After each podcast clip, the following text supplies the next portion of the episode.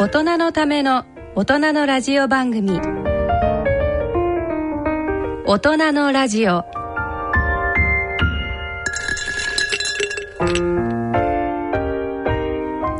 皆さんご機嫌いかがでしょうか？立川楽長です。ご機嫌いかがでしょうか？篠崎直子です。この時間は笑いと健康をテーマにお送りいたします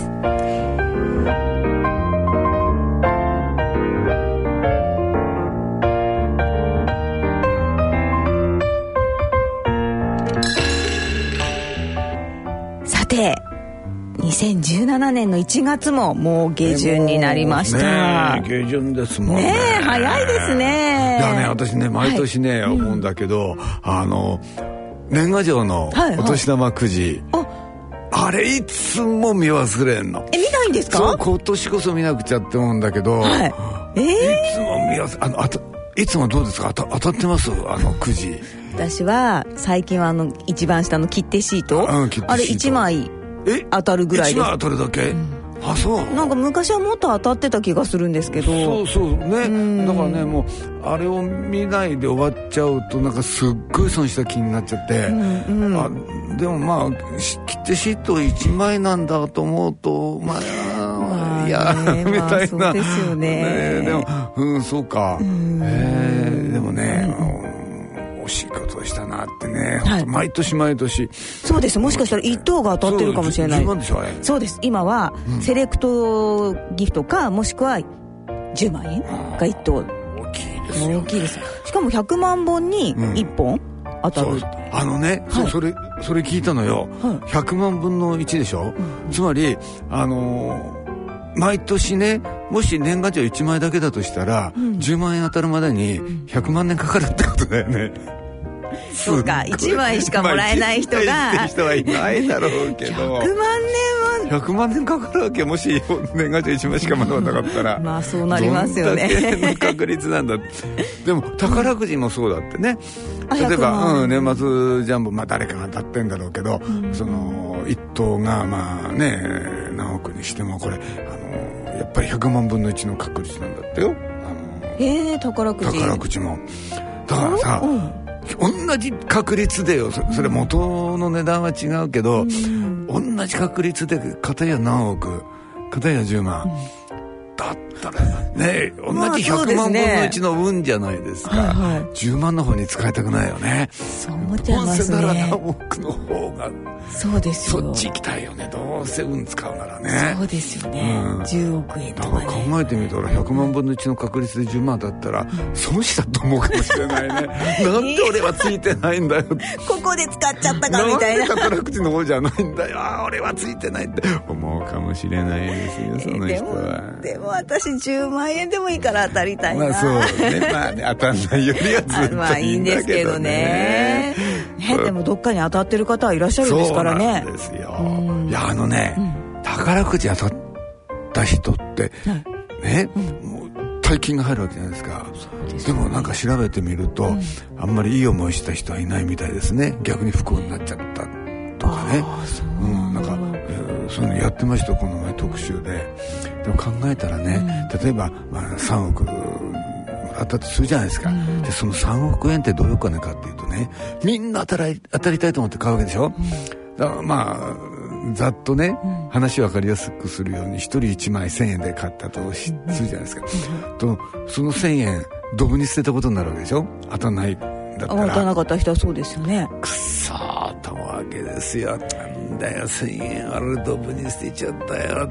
だけどこれが誰かの懐に入ってるんだよ。なちっうめえ。誰だってこのねあのね100万分の1だから99万9999人のね怨念がこもった金なんですよこれは。そうか。金もらったってろくなことないんじゃないのと思いますよ。まあそれ。99万人の怨念がこもってんですよ、くんちきしょうという。そうか、だから。あるわね。ね10万ぐらいにしといた方がいいんですよ。そっかちょっとね。10万ぐらいなら、ね、10万ぐらいなら、大丈夫いっぱい飲むと。まあまああそうですね。みんなのために使えばね、そうそう。そうそうね、でね、え当たっちゃったりなんかしてね。牡蠣にも当たったりなんかしてね。こっちも当たりかよみたいな。ね。気をつけましょうね。そうですね。当たったお金はね。そうですね。みんなのために使えばきっとねいいお金に変わる。ねいいお金に変わるから。からいいこと言うな。ね。はい習います篠崎さん。はい。ね。こうしたら当たりが来るかななんて思いながらね。そう、そういうことですね。そういうことではい。のために使いましょう。はい。えそれでは大人のための大人のラジオ進めてまいりましょう。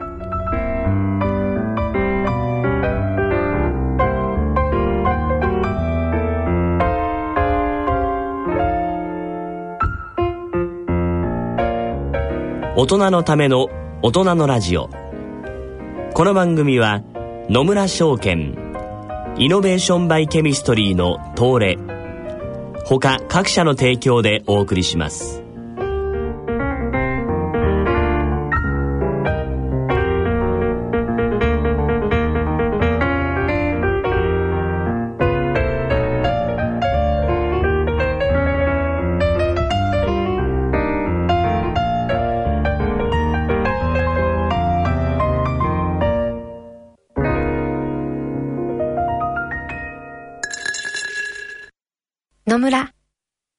第二の人生に必要なのはお金だけじゃないから。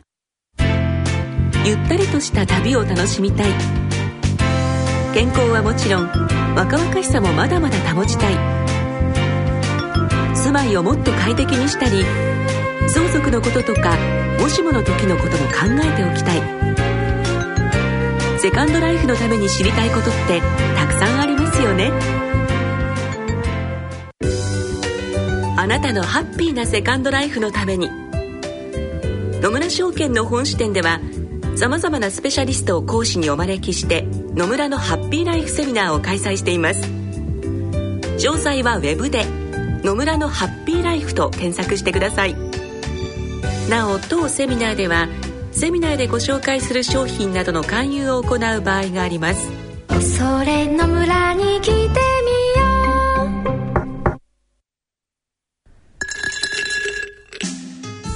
人のための大人のラジオ。心と健康のコーナーです。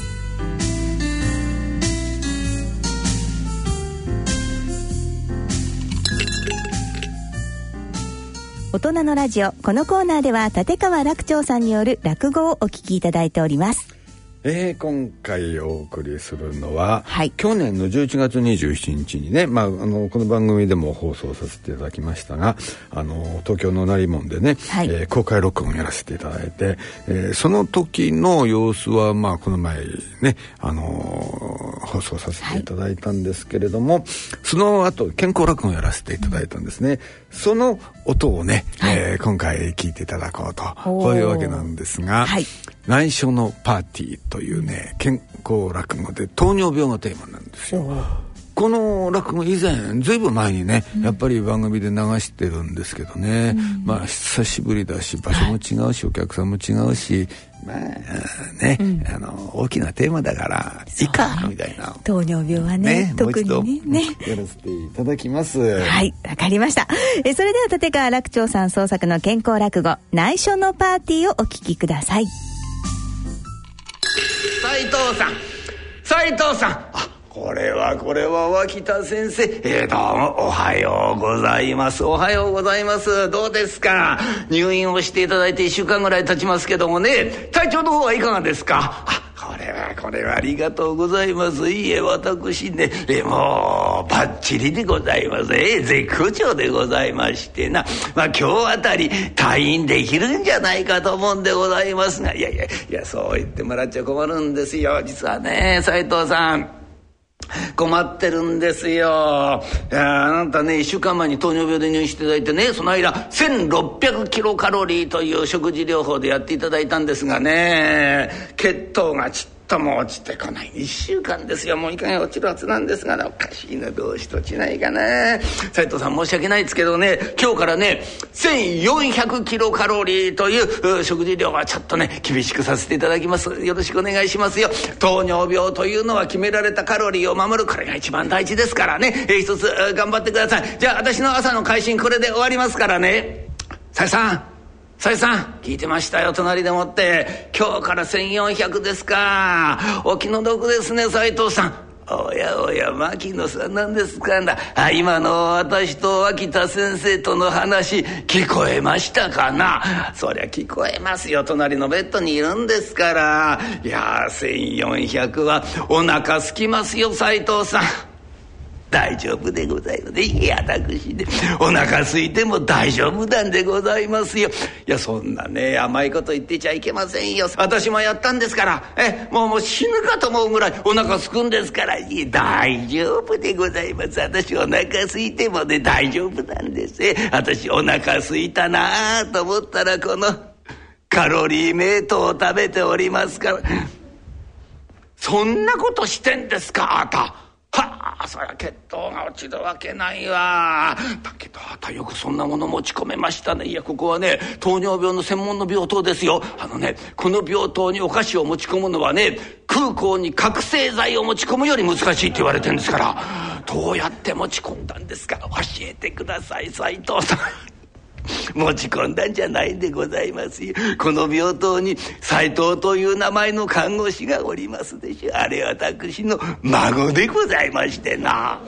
私のことを心配してくれましたおじいちゃん糖尿病の食事療法なんてなからお腹がすくんだからお腹がすいたらこのカロリーメイト。これでも食べてしのいでちょうだいねそう言ってね物陰でもって私の袖の下にこれを。そーっと入れて。どんな看護師ですかそれ。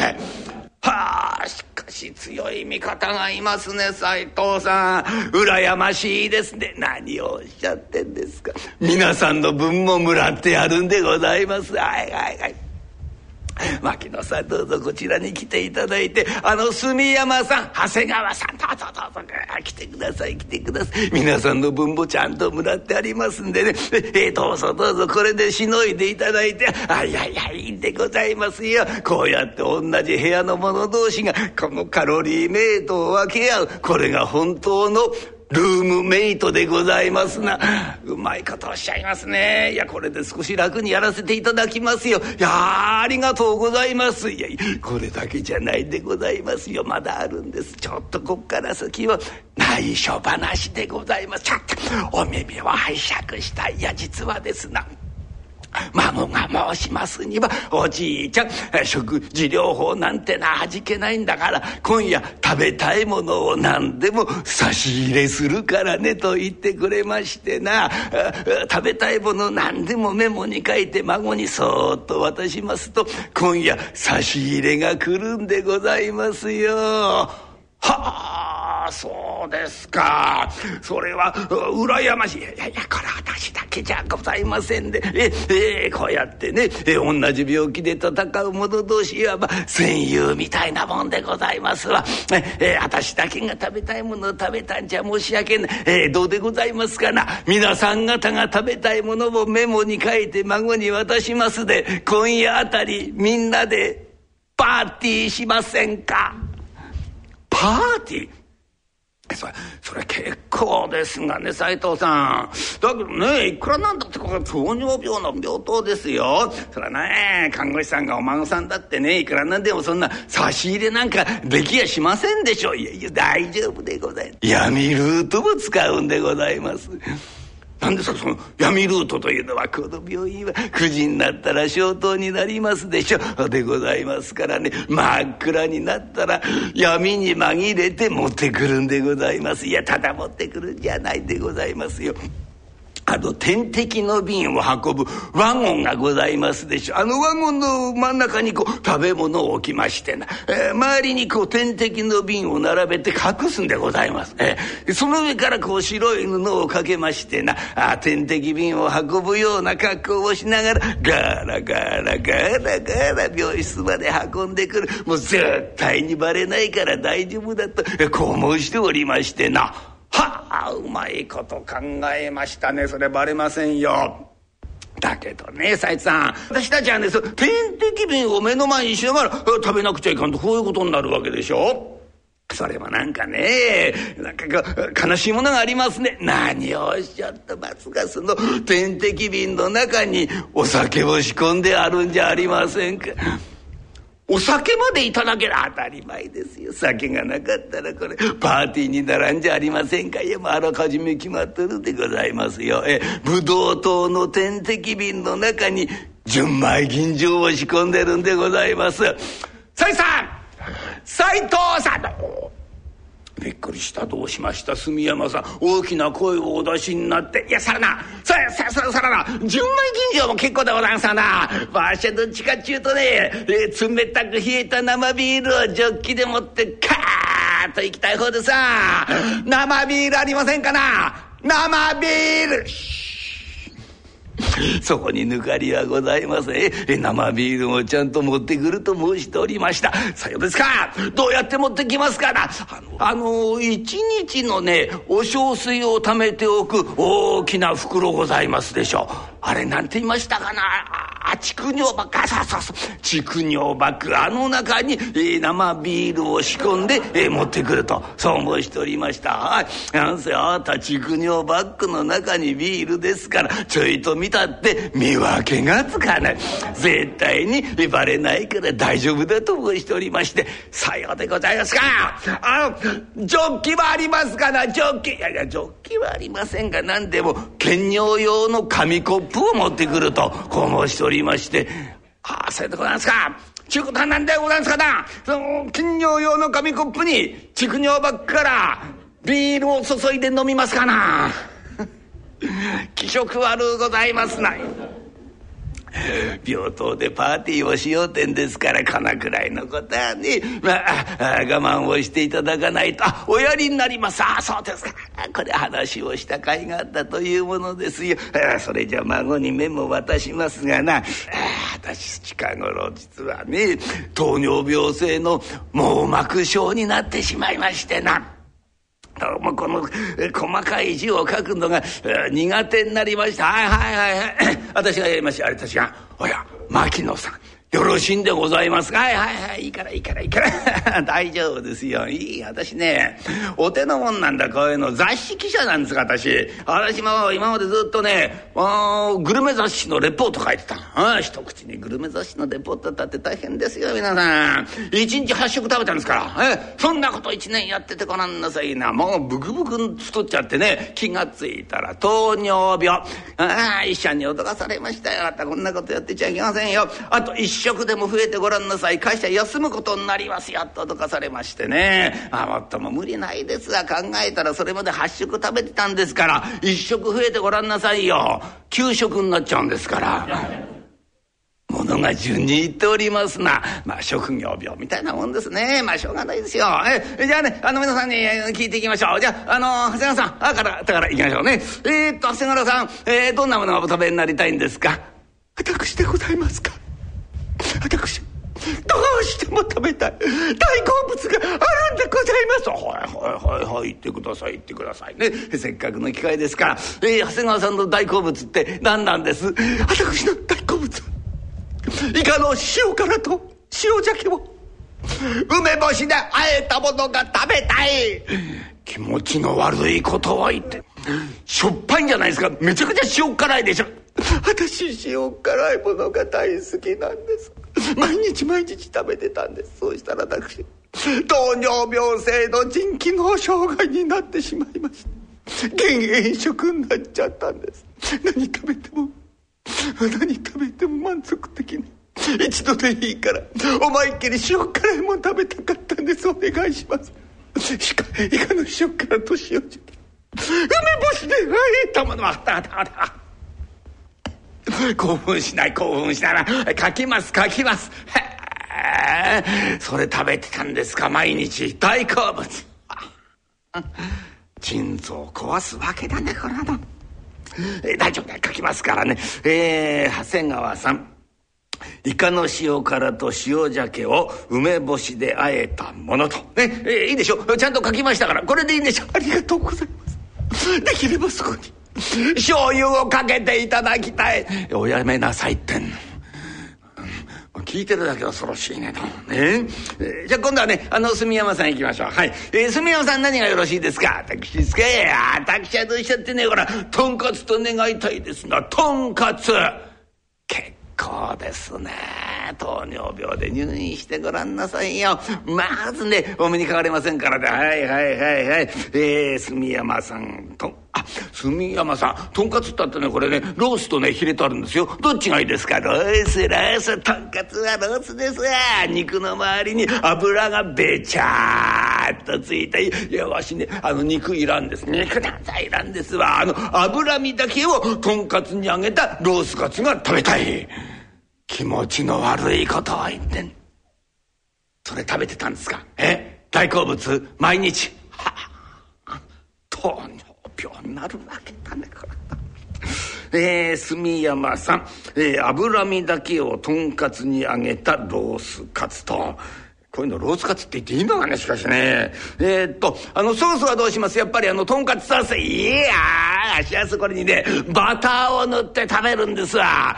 おやめなさいっての。はあ、聞いてるだけで恐ろしいね。どん。じゃあ斎藤さん、えー、あと行きましょう。ね、えー、あと何がよろしいんですか？私ですか。まあ、ただ一つだけ、えー、お願いしたいことがございましてな。はいはいはい、どうぞおっしゃってください。どうか一つその点滴の瓶をおかんをしていただきたい。あ、点滴瓶おかんしますか？はあ、聞いたことないねな。佐々さん、そのあれでしょ？点滴の瓶の中に純米金城が入ってるんでしょ？おかんしちゃってよろしいんですか？人肌でお願いをしたい。はいはい、えー、斉藤さん。ブドウ糖の点滴瓶を人肌に看護すると。じゃあ最後私牧野でございますがね、えー、私はこれはね、えー、焼き鳥といきたいですね、えー、いやこれにはね訳があるんですよ。いやとにかくこの病棟1階でしょ？で私のねベッドが窓際でしょ？この窓のね向こう側が歩道になってますでしょ？ここに毎晩毎晩ね焼き鳥の屋台が出るんですよ最近。はあもうね、拷問ですよ。目の前でね、パタパタパタパタ焼き鳥焼いてんですよ。あんまりね、つらいもんだから、こうカーテン閉める、閉めたってダメなんですよ。この窓の隙間からね、焼き鳥の匂いがプーンと漂ってくるとこにもならないか。使ってあげるとねああレバーを焼いてるハツを焼いてるネギマを焼いてるああ焼き鳥食べたああ焼き鳥食べたいと思った私は手が出る手が出ると私のこの手にね焼き鳥の串が当たるんですよああ焼き鳥だ焼き鳥だ焼き鳥が食べられると思ってよく見ると私は体温計を握ってるんです。情けないけど。わかりますわかります。牧野さん。じゃあどうですか？あ今週じゃありませんか？今夜10時になりましたら。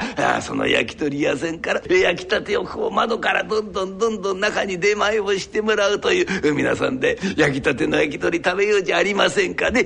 私も久しぶりに一杯やらせていただきますよ。ね？ええ牧野さんそれでよろしゅうございますか？なよろしくお願いいたします。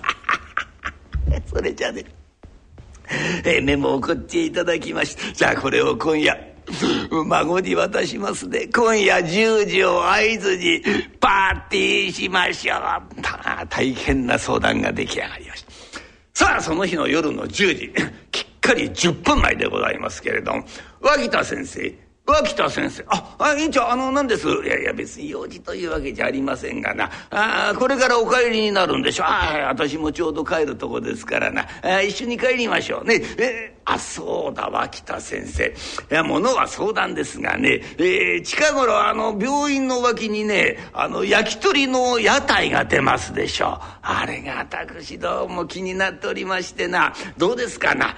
今夜あたり、あの屋台、一緒に寄っていきませんか？あああの屋台ですか院長いや私も気になってんですけどもねダメなんですよ。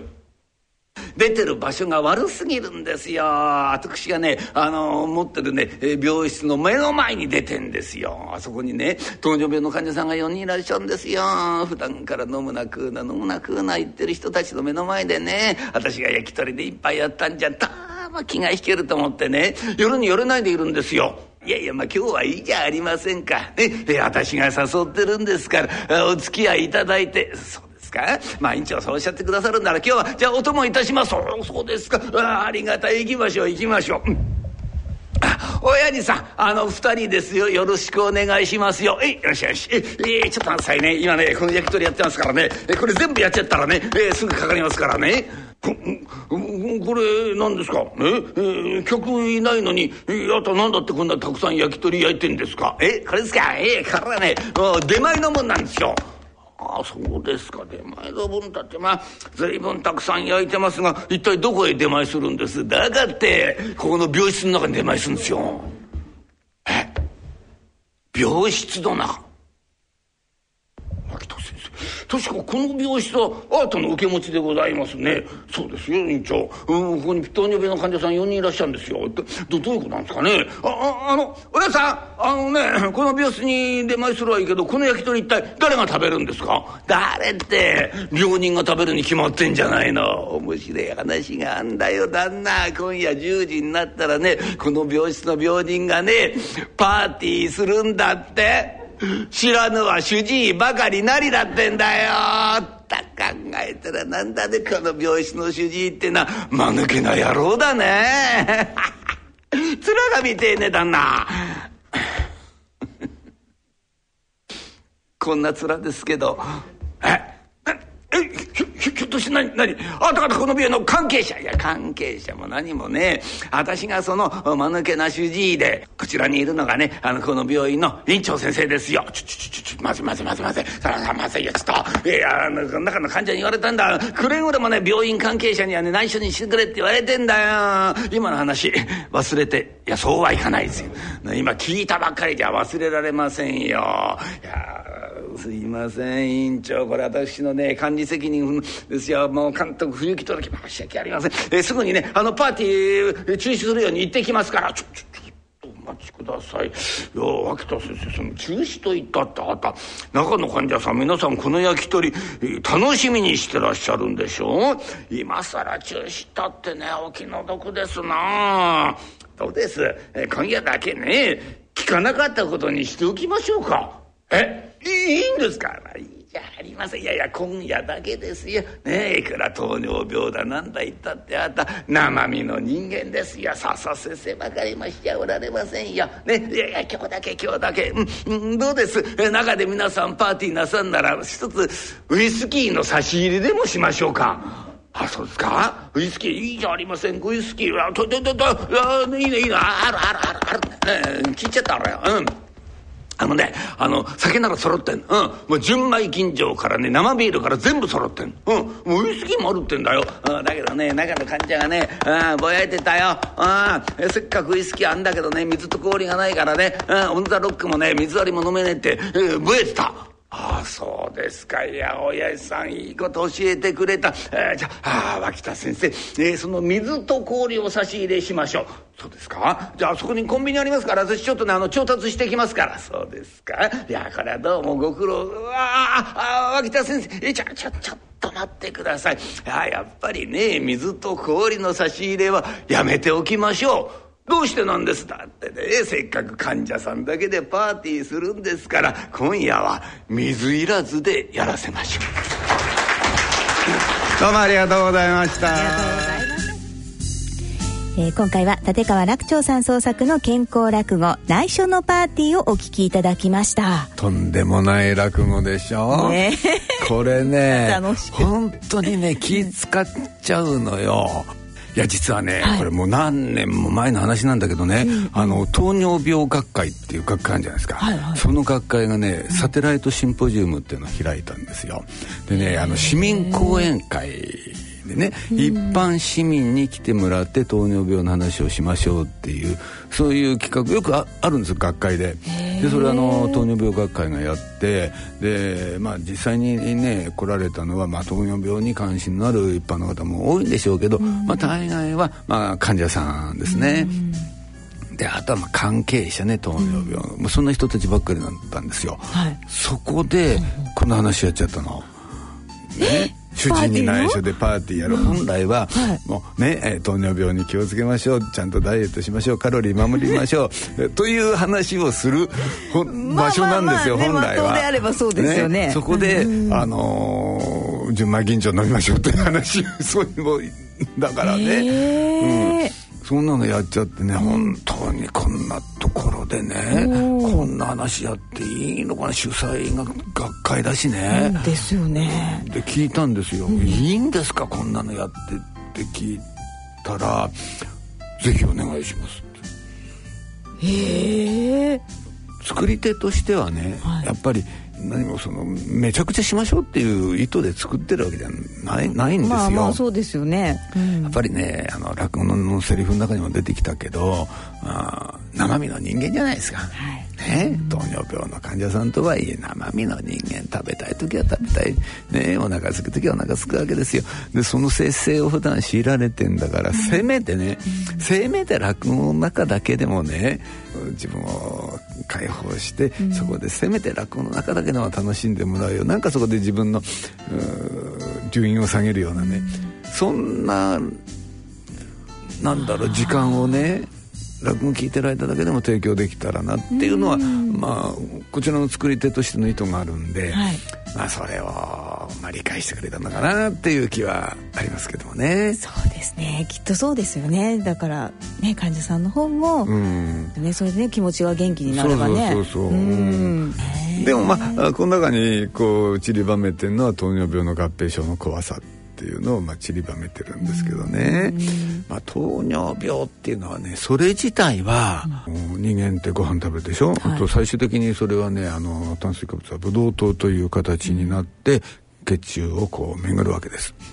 このブドウ糖を体の細胞が取り込んで、でこれをエネルギー源にするわけですよ。だからご飯食べると人間元気になるのね、うん、で取り込むでしょ、取り込むとブドウ糖は血中のブドウ糖は減るじゃないですか、だからご飯食べると血糖値は上がるけどそのうちだんだんだんだんもうあの元の基準の状態に戻ってくるわけね、使われていくからってことですね、で食べりゃまた増えるし、で食べなきゃ少し減ってきちゃうしって、まあとまあ、当然のことなんだけどじゃあなんで、えー、細胞がブドウ糖を取り込めるんだっていうことですよ、でこの細胞がブドウ糖を取り込む時にどうしても必要なホルモンがあるんですね。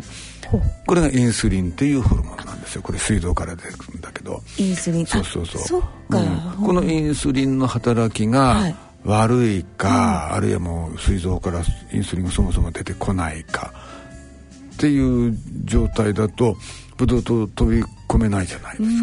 そうすると血液中のブドウ糖がいつまでもこうそこに残ってる。これが血糖値が高いっていう状態なんですよね。そうか。そうすると糖尿病って言われる。これを、まあ、いわゆる糖尿病というわけですね。それだけのことなんですよ。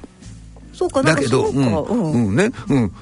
血糖値が高いってそれだけのことなんだけど、はい、これがまたいろんな影響を体中に及ぼすというね厄介な病気な。んで一番嫌なのが合併症。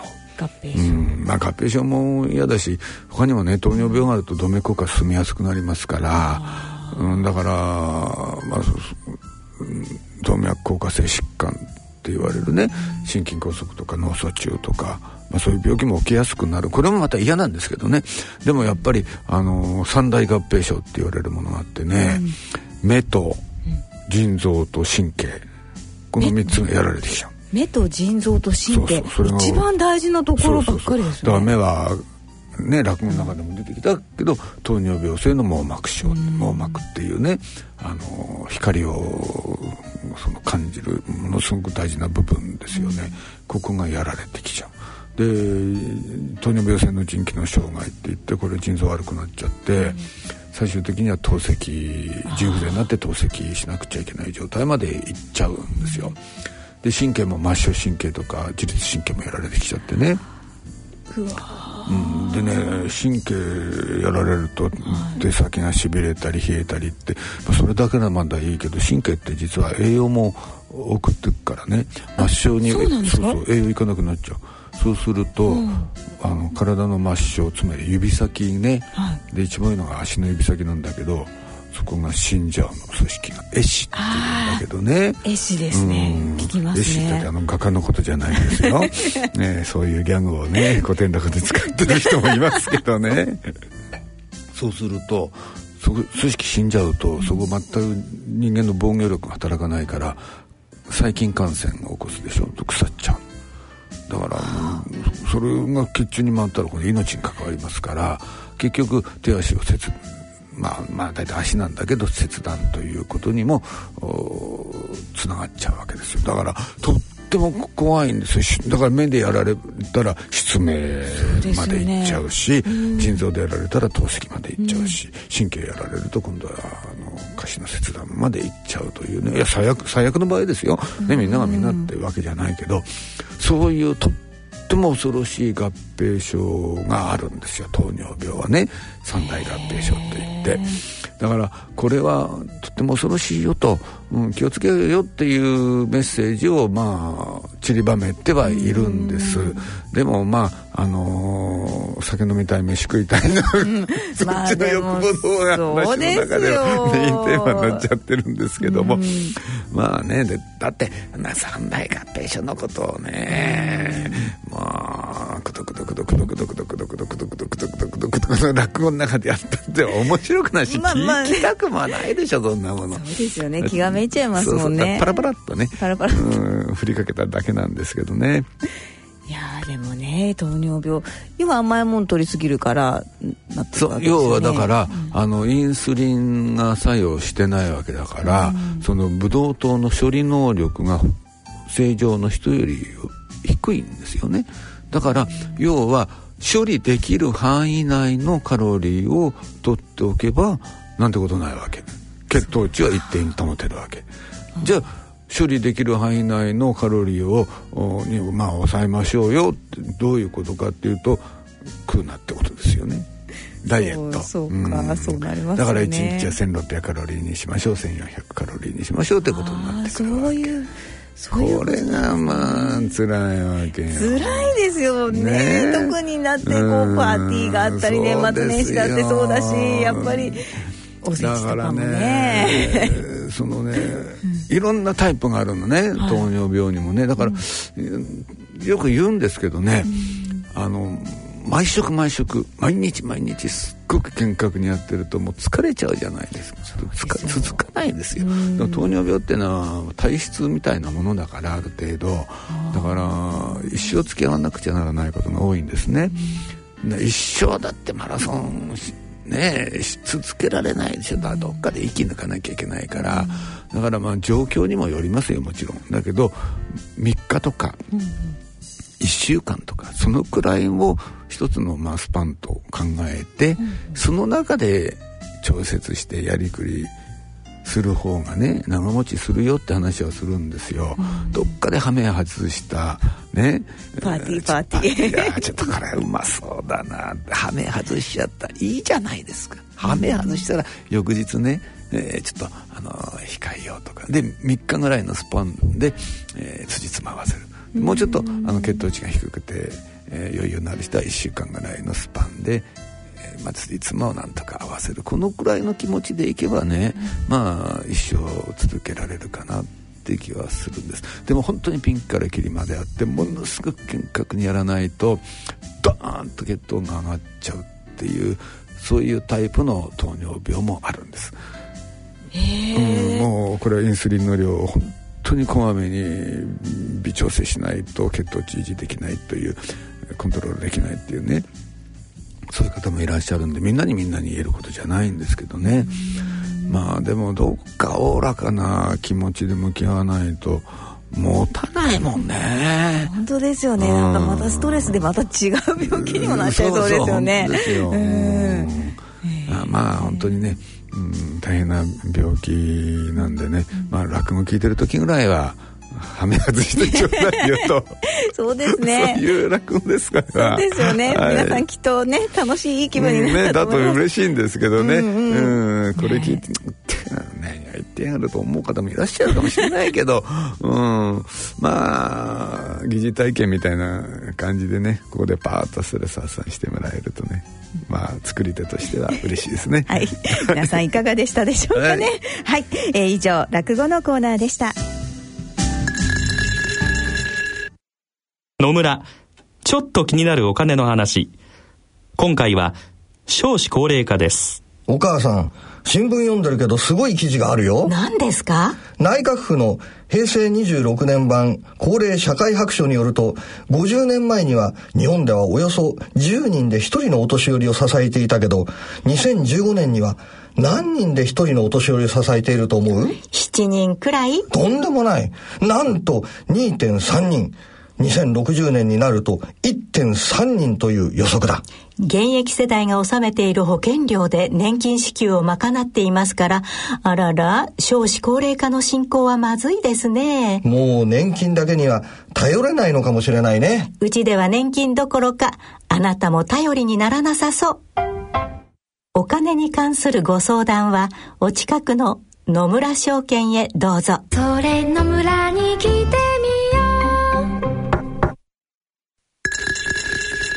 大人のための大人のラジオ。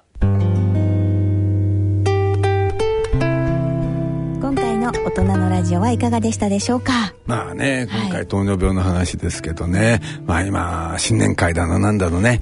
もう年末からずっと食べっぱなしじゃないですか。忘年会やってクリスマスで騒いでおせち食べて新年会で。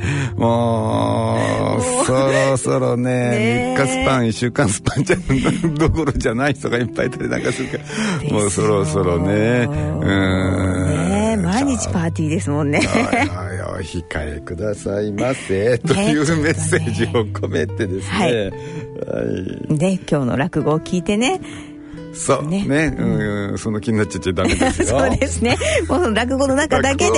自分はそろそろこうねそろそろねペース戻さないといけないですね、そうですね。はい。さて、えー、落語の独演会のチケットプレゼントのご案内です。今回は清井町での独演会のチケットプレゼントとなります。来たる2月18日土曜日14時会場14時30分開演千代田区清井町にあります清井ホールにて開催される落語独演会午後落語に抽選で5組10名の皆様にチケットをプレゼントさせていただきます。チケットご希望の方は番組ホームページの番組宛てメール送信フォームからご応募いただくか郵便の方は郵便番号105-8565ラジオ日経大人のラジオチケットプレゼント係宛てにお送りください。いずれも第4回午後落語チケットプレゼント希望等書き添えの上郵便番号住所氏名電話などの連絡先番組へのコメントなどを書いてご応募ください。応募の締め切りは1月31日火曜日必着となります。どしどしご応募ください。土曜の午後ね、はい、えー、2時半からね、えー、4時半までやっておりますんでね、はい、えー、その後フラッと出かけるとちょうど一杯やるのにいいよというね またそっちに話がいっちゃう、ね、またパーティーになっちゃうじゃないですか。またパーティーになっちゃいますね。まあ暑いですね。ね、えー、楽しみがいっぱいですもんね。はい。ぜひねでもお出かけいただきたいと思います、ね、ください。はい、えー、そろそろお時間となりました。お相手は篠崎直子と。立川楽長でしたそれでは次回の放送まで。さようなら。